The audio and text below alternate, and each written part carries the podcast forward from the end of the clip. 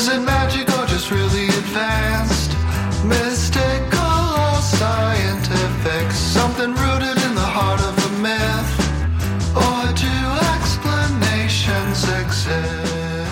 Hey guys, welcome back. I'm Laura here with Christopher, and you're listening to Various Fruit Podcast.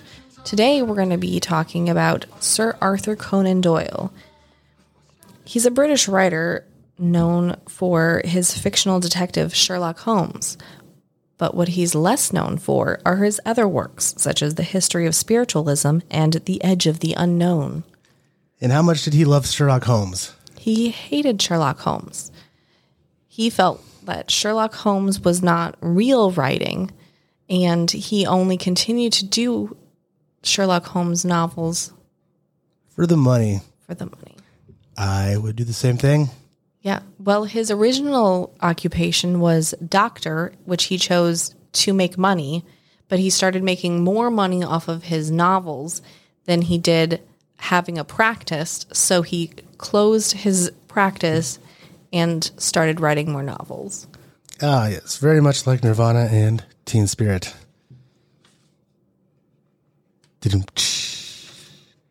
Uh, what else? He did some investigations too, right? Um, people would write to him when they didn't uh, to explain something because he was kind of a real life Sherlock Holmes in a way. Yeah, so he did solve real crimes.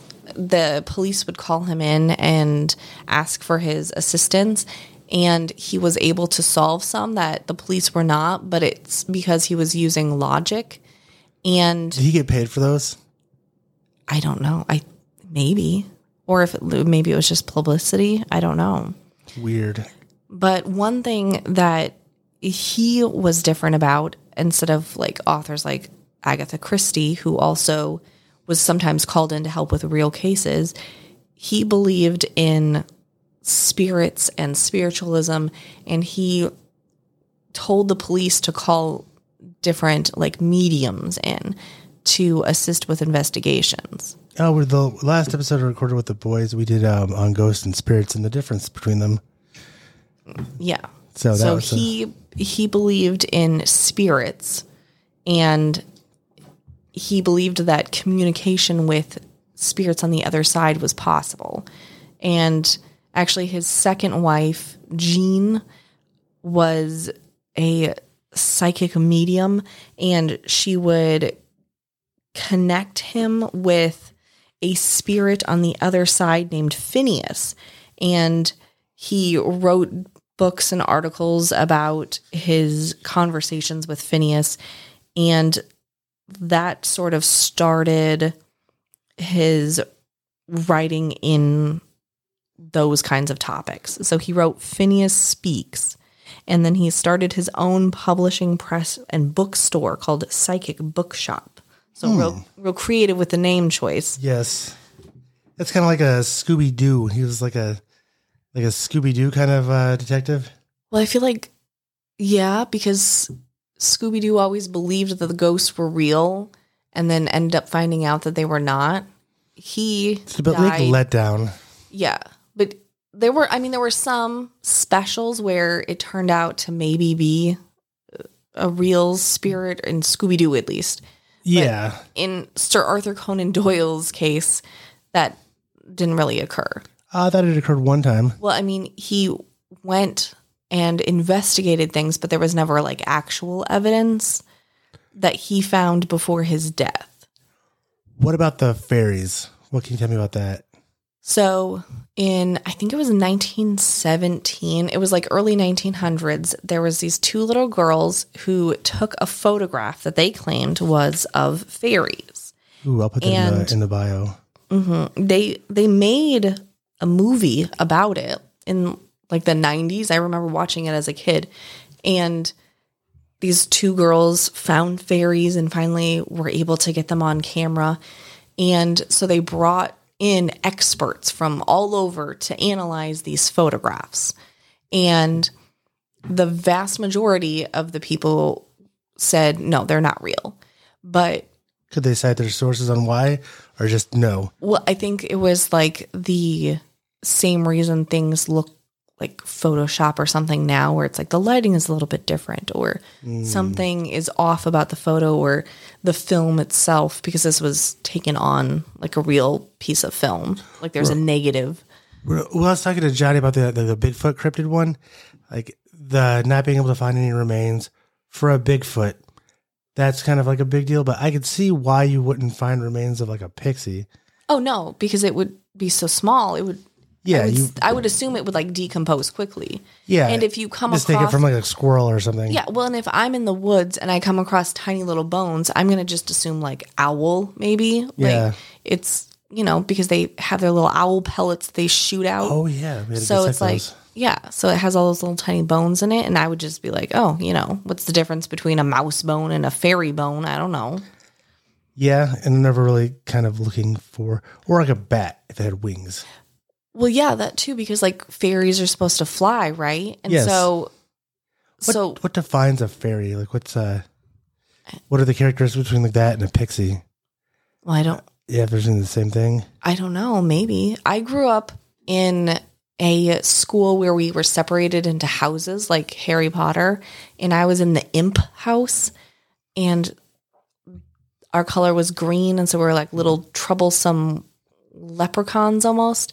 But that's kind of like when I think of a pixie, it's like somebody who is like messing with your stuff, Uh, I was not also like a helpful one. I was also separated into groups when I was in grade school, but that was um that was different. That was for my special math class where we would go and work on um addition and subtraction with the other bad kids for a half hour.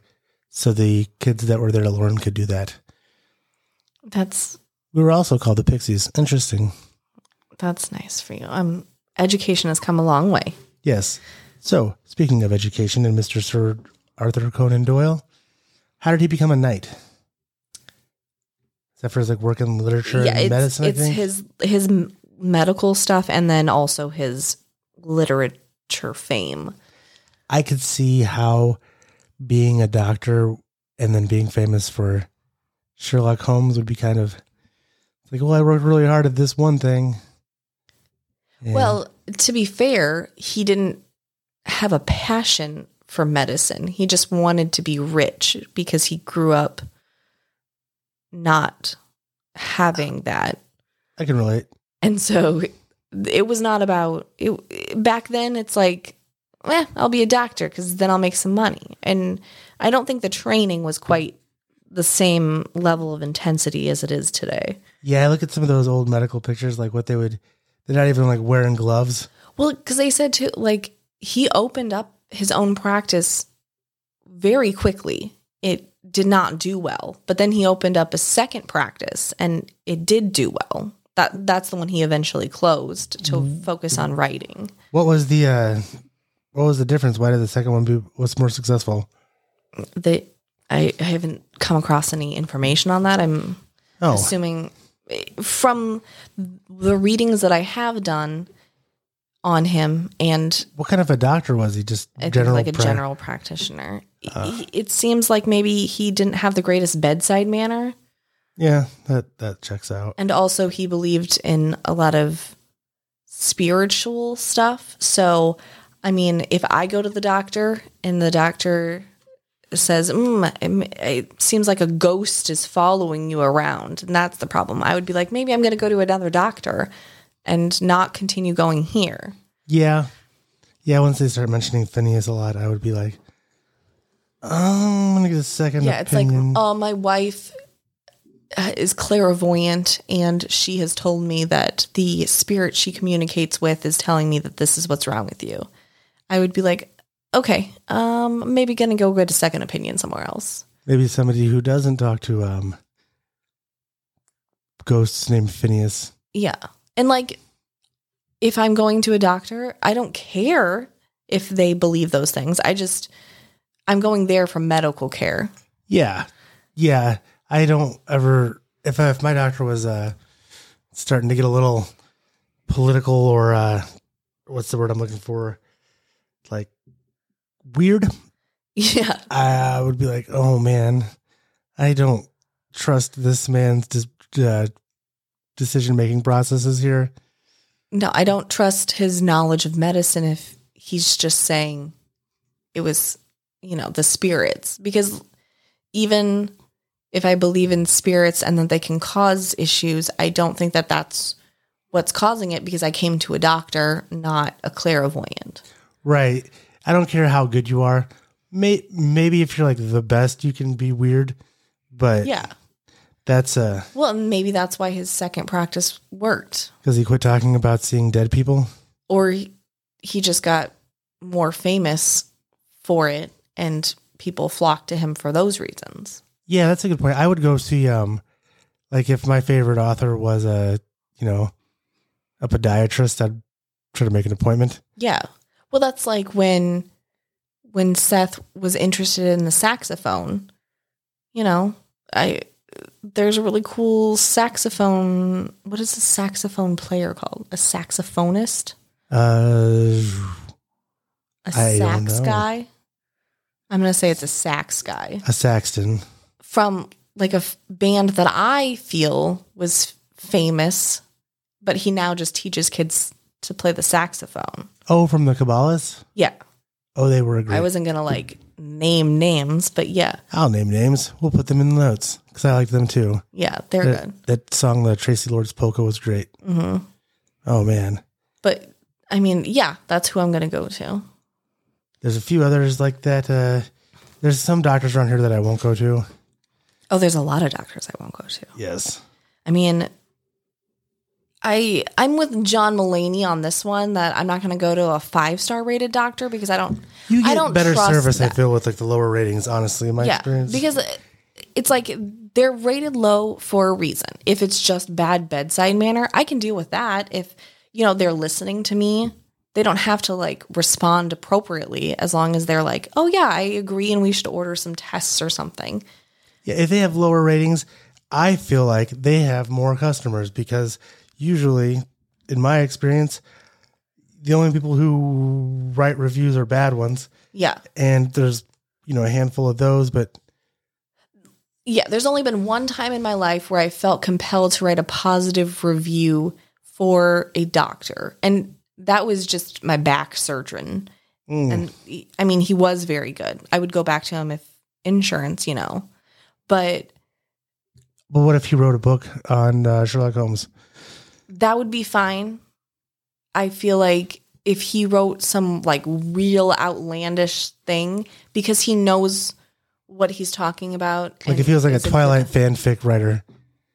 I don't know if that's a little that's a little much just because it's like I would feel like maybe why are you so obsessed with a young adult novel? Eh, I'm 42 and I read Harry Potter. Who cares?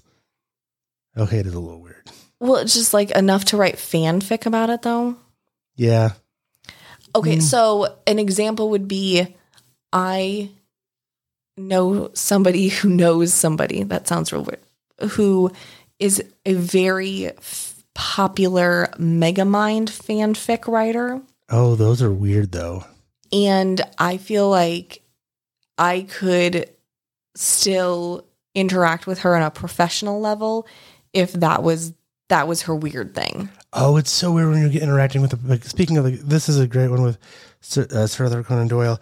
Is that when you're have like a professional relationship with somebody, and then you find out their fandom is something so weird, like oh, okay, that's what you're into. I just figured you went home and drank a bottle of Merlot in front of the TV and passed out in the nightly news.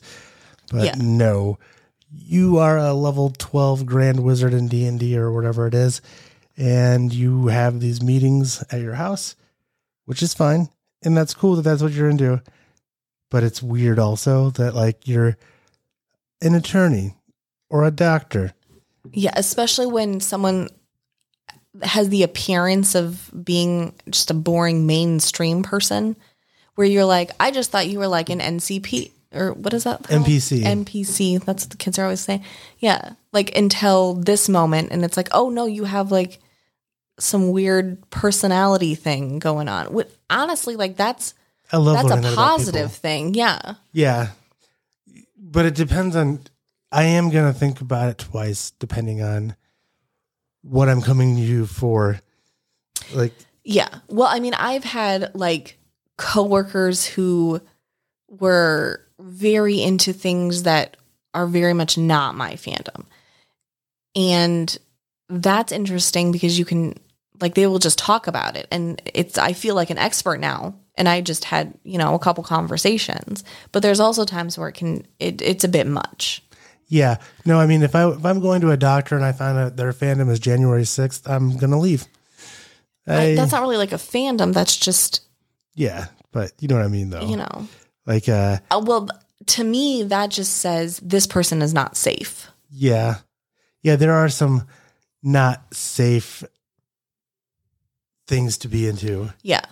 Like if someone was talking about how they're really into like Andrew Tate. That's Ooh. what like when Grace was talking about how her friend went on a date with a guy who was really into Andrew Tate. It's like no, don't go don't even bother. Don't even bother. Just unmatch this guy and move on. Yes. You know? Next, so what what else did he? Um, I was going to ask earlier. I forgot this. Uh, was he during the Jack the Ripper time? Because Well, he was like he was writing these books during like the early 1900s up until I think his last one was published in 1930. I don't know when Jack the Ripper was. I don't have that. yeah, I didn't Off even. the top of my I head. should have. Uh, I should have looked up ahead of I feel like it was. There were Seems like similar crimes like that that he was called in to work the case. like a cold file type thing. Yeah. I also find it very interesting that he was able to create a character and, I mean, really like personify that character when he was working with police on crimes. Was he? And he, like, also was autistic? I'm assuming. Because Sherlock Holmes is very autistic. Yeah. Well, and it's like he uses, it's like that Dedu- logic. deduction. yeah like like a spock kind of thing where he's able to use logic and keep his personal opinions his bias out of solving the crime.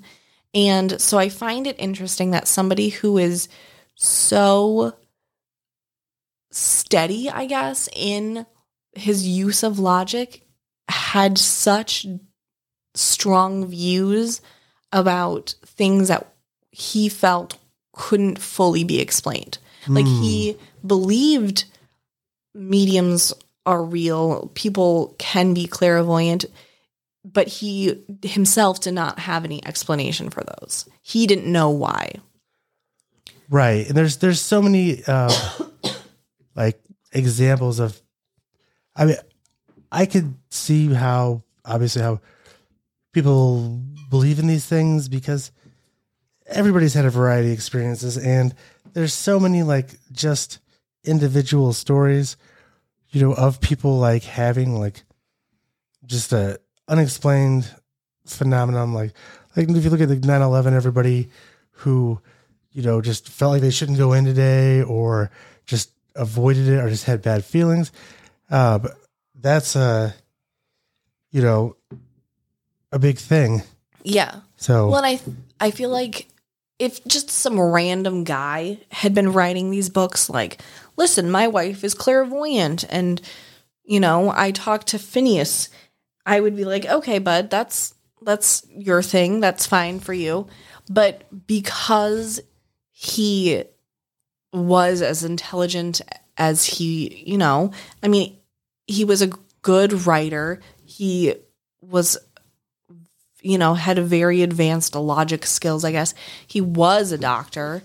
And so it gives some validity, I think, to hit the fact that it's like, yeah, there are we can't explain everything. and that's i think what he probably was like using sherlock holmes as an outlet because he could go through and always figure out what the uh explanation was Yeah, and that's why cuz he said it was easy to write these. He every single one it was like less than a week it took him to write it. oh i did not know that Yeah.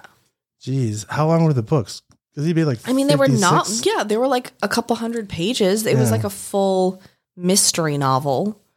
wow that is that's a lot of books to write too Yeah. on something that you i guess hate but still seems like he put a good amount of effort into each of them. Yeah. And Well, I feel and like like, still use what would his books have been like if he actually enjoyed writing that kind of work? Yeah. Yeah. It's uh oh man, it's weird to just think like he's just churning these out and how also how a lot of those um uh I guess like what do you what's the word I'm looking for? Like the setup, like the the story, like the like the outline of the story or like the premise, they still get like even today with TV and movies, they still just take like that formula or that I mean, they're still making Sherlock Holmes TV shows and movies yeah, it's like, still it's a popular still- thing. popular. And Yeah, it, I like that show. Uh, what was that? Uh, Elementary. mhm, That was good. The one with Benedict Cumberbatch was really good too. mhm. I liked, there was one I saw, it was kind of during like when a lot of that stuff was coming out. And it was, oh, that one guy who's like in X Men and stuff. And Patrick Stewart, no, the guy you have a crush on, no, not Patrick Stewart. I know Patrick Ian McKellen. Yeah. And he played like an aging Sherlock Holmes Oh, who had yeah. retired to the I don't bluffs in somewhere in Europe. And Hmm. it was about he hired like a housekeeper and she had a younger son with him, you know, and he was like bonding with this child and also begrudgingly solving old crimes Mm. just because he could, but he didn't like it. And Also, uh, now knowing with Patrick Stewart in public when he could. okay, but knowing that about Sir Arthur Conan Doyle, like the author, it's like, oh, that's how he actually was, though. Like he was begrudgingly solving these crimes. He's like, I don't want to do this. I just wanted to be a rich doctor. Yeah, but it's also he's it's like that one uh, unreliable. He wouldn't do it if he hated it that much, especially if he already made some money. It's Yeah. it's still probably a little fun for him, but it's just like the challenge. I'm guessing. I think he also used that to fund writing his other books and like opening up his own publishing company Ah, that makes sense. about the things that he was actually passionate about. yes. So on that note, we're gonna end it here and. See, uh, next episode, I believe we're going to be going over the Somerton Man with Sean Coleman and also my wife. And coming up, we still have ones on urban legends and the big five part series on the Laurel Canyon weirdness. Remember to check us out on Facebook at Various Fruit Podcast and Instagram, or follow us on the web at variousfruit.com. And that's everything. Listen again, and we'll see you soon.